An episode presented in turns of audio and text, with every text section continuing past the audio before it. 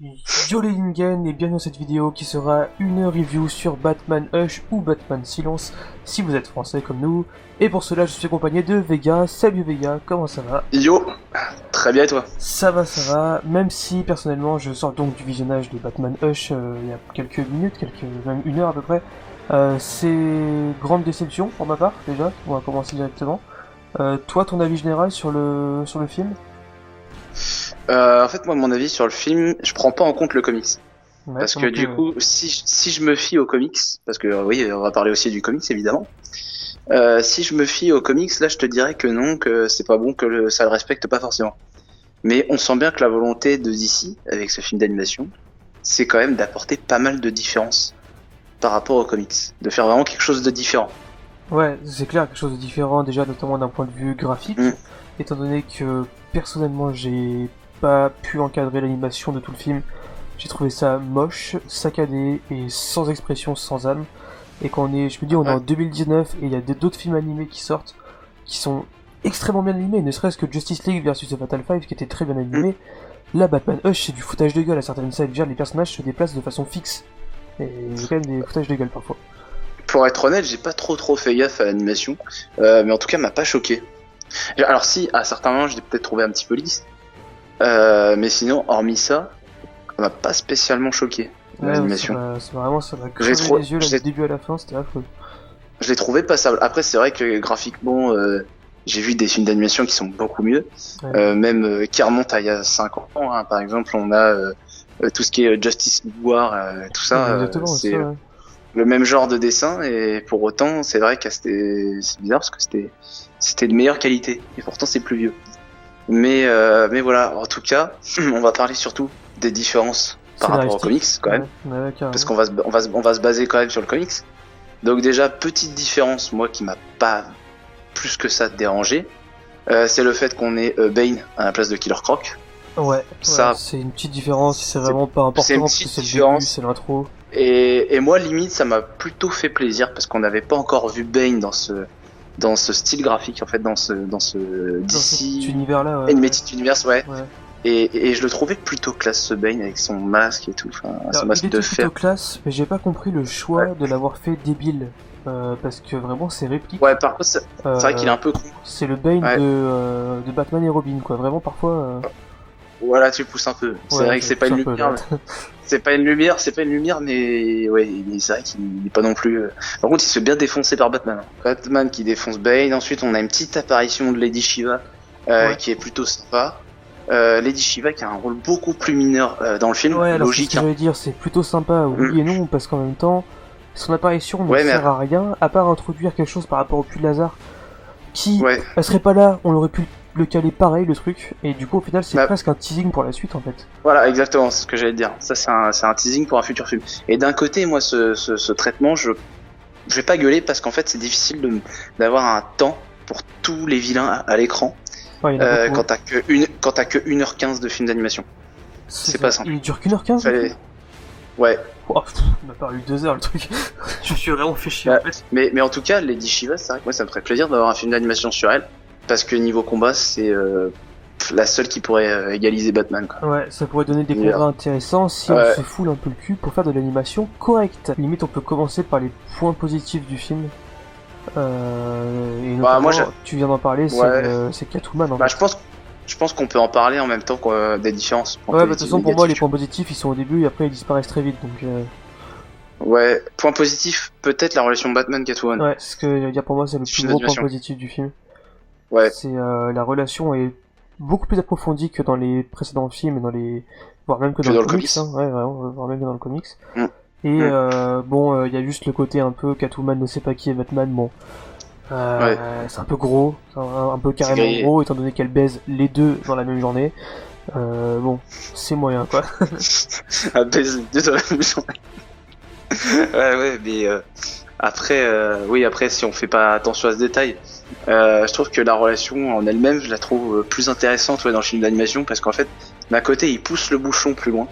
Et bon, certains, je pense que certains vont gueuler quand même euh, par rapport au fait que voilà, Batman, il est un petit peu bah, il est amoureux quoi. Ah, il est un Donc, peu fort, euh, mais c'est vrai qu'il y a quelques scènes, ouais, voilà, c'est ça, notamment une scène exactement. sur la prévention et Mm. le fait de mettre une capote avec Damian Wayne.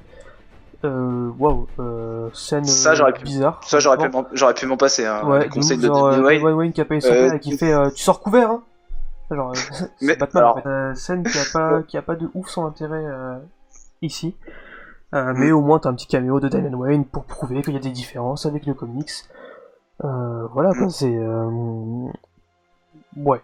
Il y a surtout des différences majeures qui te changent totalement l'histoire. Ah bah ouais, je... Et il y a, les- il y a et- un et- twist, euh, tu... enfin, Ouais. voilà, quoi. Et les concepts qu'il y a derrière, en fait, en Ah fait, oui. qui changent l'histoire et les enjeux qu'il y a derrière. Exactement. Parce qu'en fait, le truc, par exemple, le moment où Batman se fait tirer sur la corde et qu'il tombe et qu'il se fracasse le crâne.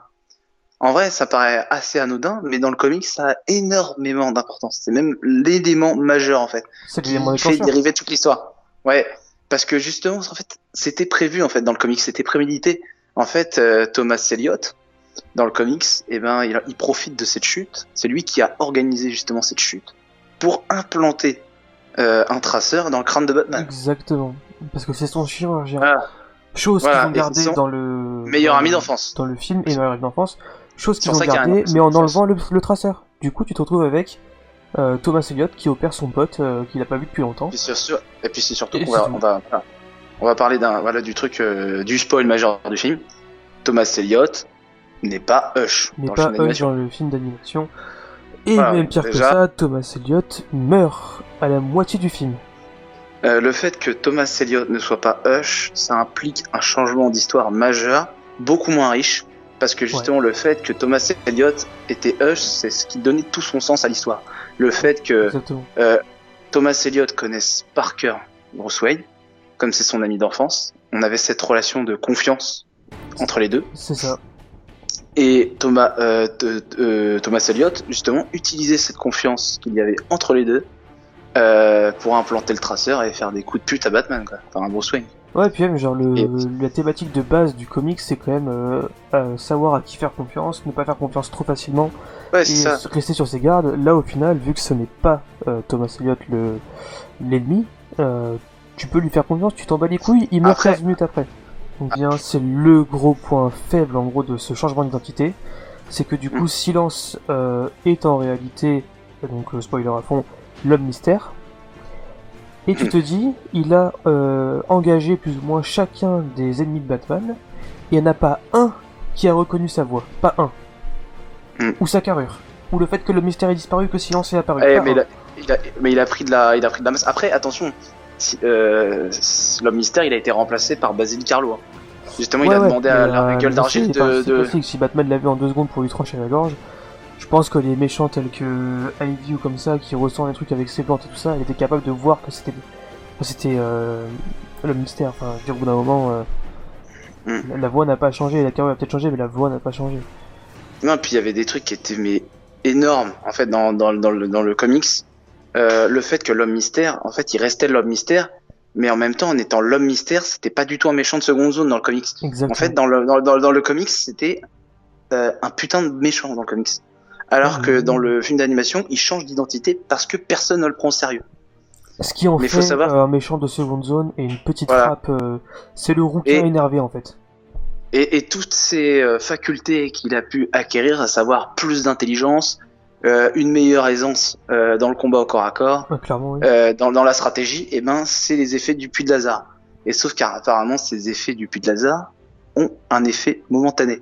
Ça veut dire qu'à la fin du film d'animation, pendant qu'il se bat avec Batman, il perd ses, il perd ses capacités. Oui, ouais. clairement, Et. Batman lui dit, Ouais, mais il gagne alors pas. que là, Batman Mais se le- fait massacrer et sans Catwoman, Voilà. Batman là actuellement ils sont en train ça. de, de En fait- manger les en fait- par la racine. Il y avait un délire assez kitsch en fait, en mode euh, Batman et Catwoman, le couple qui, bat, qui se bat à deux. Exactement. Et, il y a euh, même un, un clip show, donc un clip show pour ceux qui ne savent pas, c'est montrer des images qui s'enchaînent à l'écran sur fond de musique.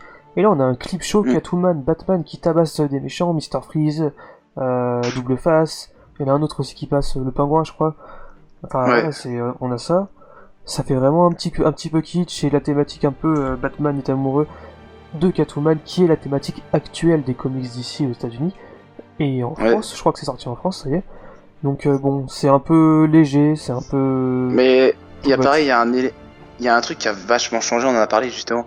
euh, tout à l'heure, la relation Batman-Catwoman, qui est amenée, euh, je trouve, qui est bien montrée dans le film d'animation, qui est bien développé en mode Batman est amoureux, il envisage carrément de former un couple avec Catwoman.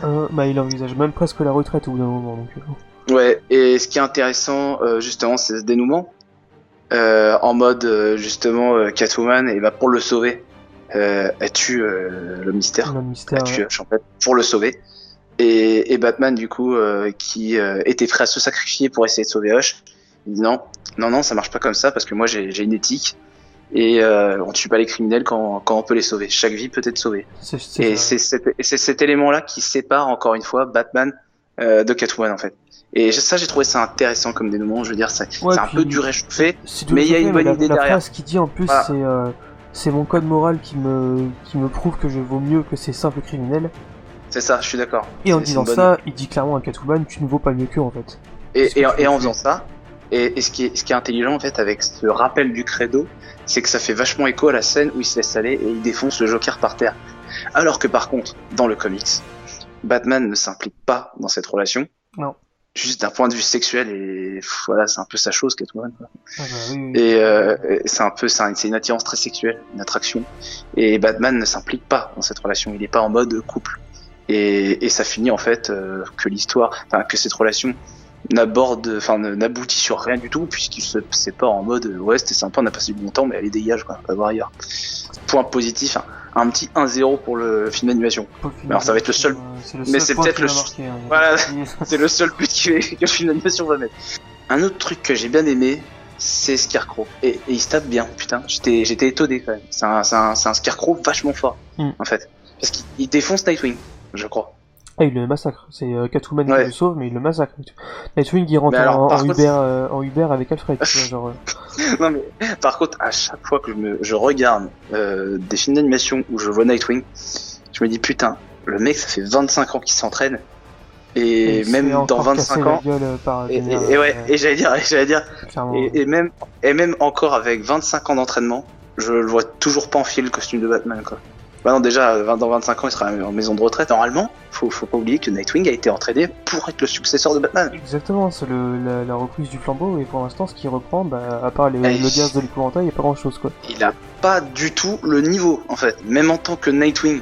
Qui disait une vraie fausse adaptation. On est vraiment là-dessus, on est sur, Voilà, euh, exactement, on s'est exactement. basé et on a changé le reste, en fait. C'est, un peu Mais moi, j'étais quand même bien content de- du Joker dans le film d'animation. Je le trouvais bien. En plus, c'était Mark XVI, le doubleur. Ouais. Et je trouve que Mark XVI, putain, gère vraiment bien au Joker. Je trouve qu'il gère vraiment super bien le rire et tout. Je trouve Mark XVI. Il Il est avait déjà doublé tout. dans. Ouais, il a déjà doublé le Joker dans The King Joke. Ouais, c'est ça. Et euh, bon, après, Et- par contre, si on fait un petit point rapide sur la VF, euh, je ne comprends toujours pas ce Ouais, choix d'avoir interverti euh, ouais. euh, Adrien Antoine et l'autre là pour. pour Bah, en fait, j'ai pas envie. J'ai pas envie de dire du mal de Emmanuel Jacobi parce que j'allais dire l'autre. J'allais dire l'autre bouffon d'Emmanuel Jacobi, mais pas du tout. Enfin, je pense pas que c'est un bouffon. Non, pas du tout, il, contraire. fait du très bon doublage, mais euh, bon. Oui, oui, euh, non, mais- Batman, mais en Bat- c'est. Adrien Antoine. Point final. Bah, en fait, le problème c'est qu'il fait du très bon doublage globalement, mais il me souille Batman en fait. Vu que même Adrien Antoine euh, est d'accord, hein, c'est. euh, il ne comprend pas qu'on lui ait interverti son rôle. Ouais, bon, euh, c'est pas non plus un gros gros raté. C'est pour moi, faut le prendre comme une histoire, comme j'ai dit, euh, qui est différente.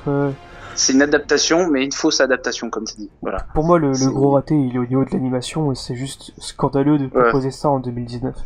Euh, surtout quand Mais, tu vois euh, des films comme Into the Spider-Verse qui te chopent un Oscar de l'animation à côté. Ah ouais, non mais ça, ça c'est Pas ça, le même budget, c'est sûr, mais ça reste. euh, Ça- on peut faire mieux en animation. Voilà, voilà. Et bon, en tout cas, voilà, on espère que vous avez aimé cette review et n'hésitez pas à nous dire si vous avez vu le film, si vous voulez le voir, si vous avez lu le comics, ce que vous en pensez, tout ça en commentaire. Et nous, on vous dit à bientôt pour de nouvelles vidéos. Allez, ciao! Allez, salut.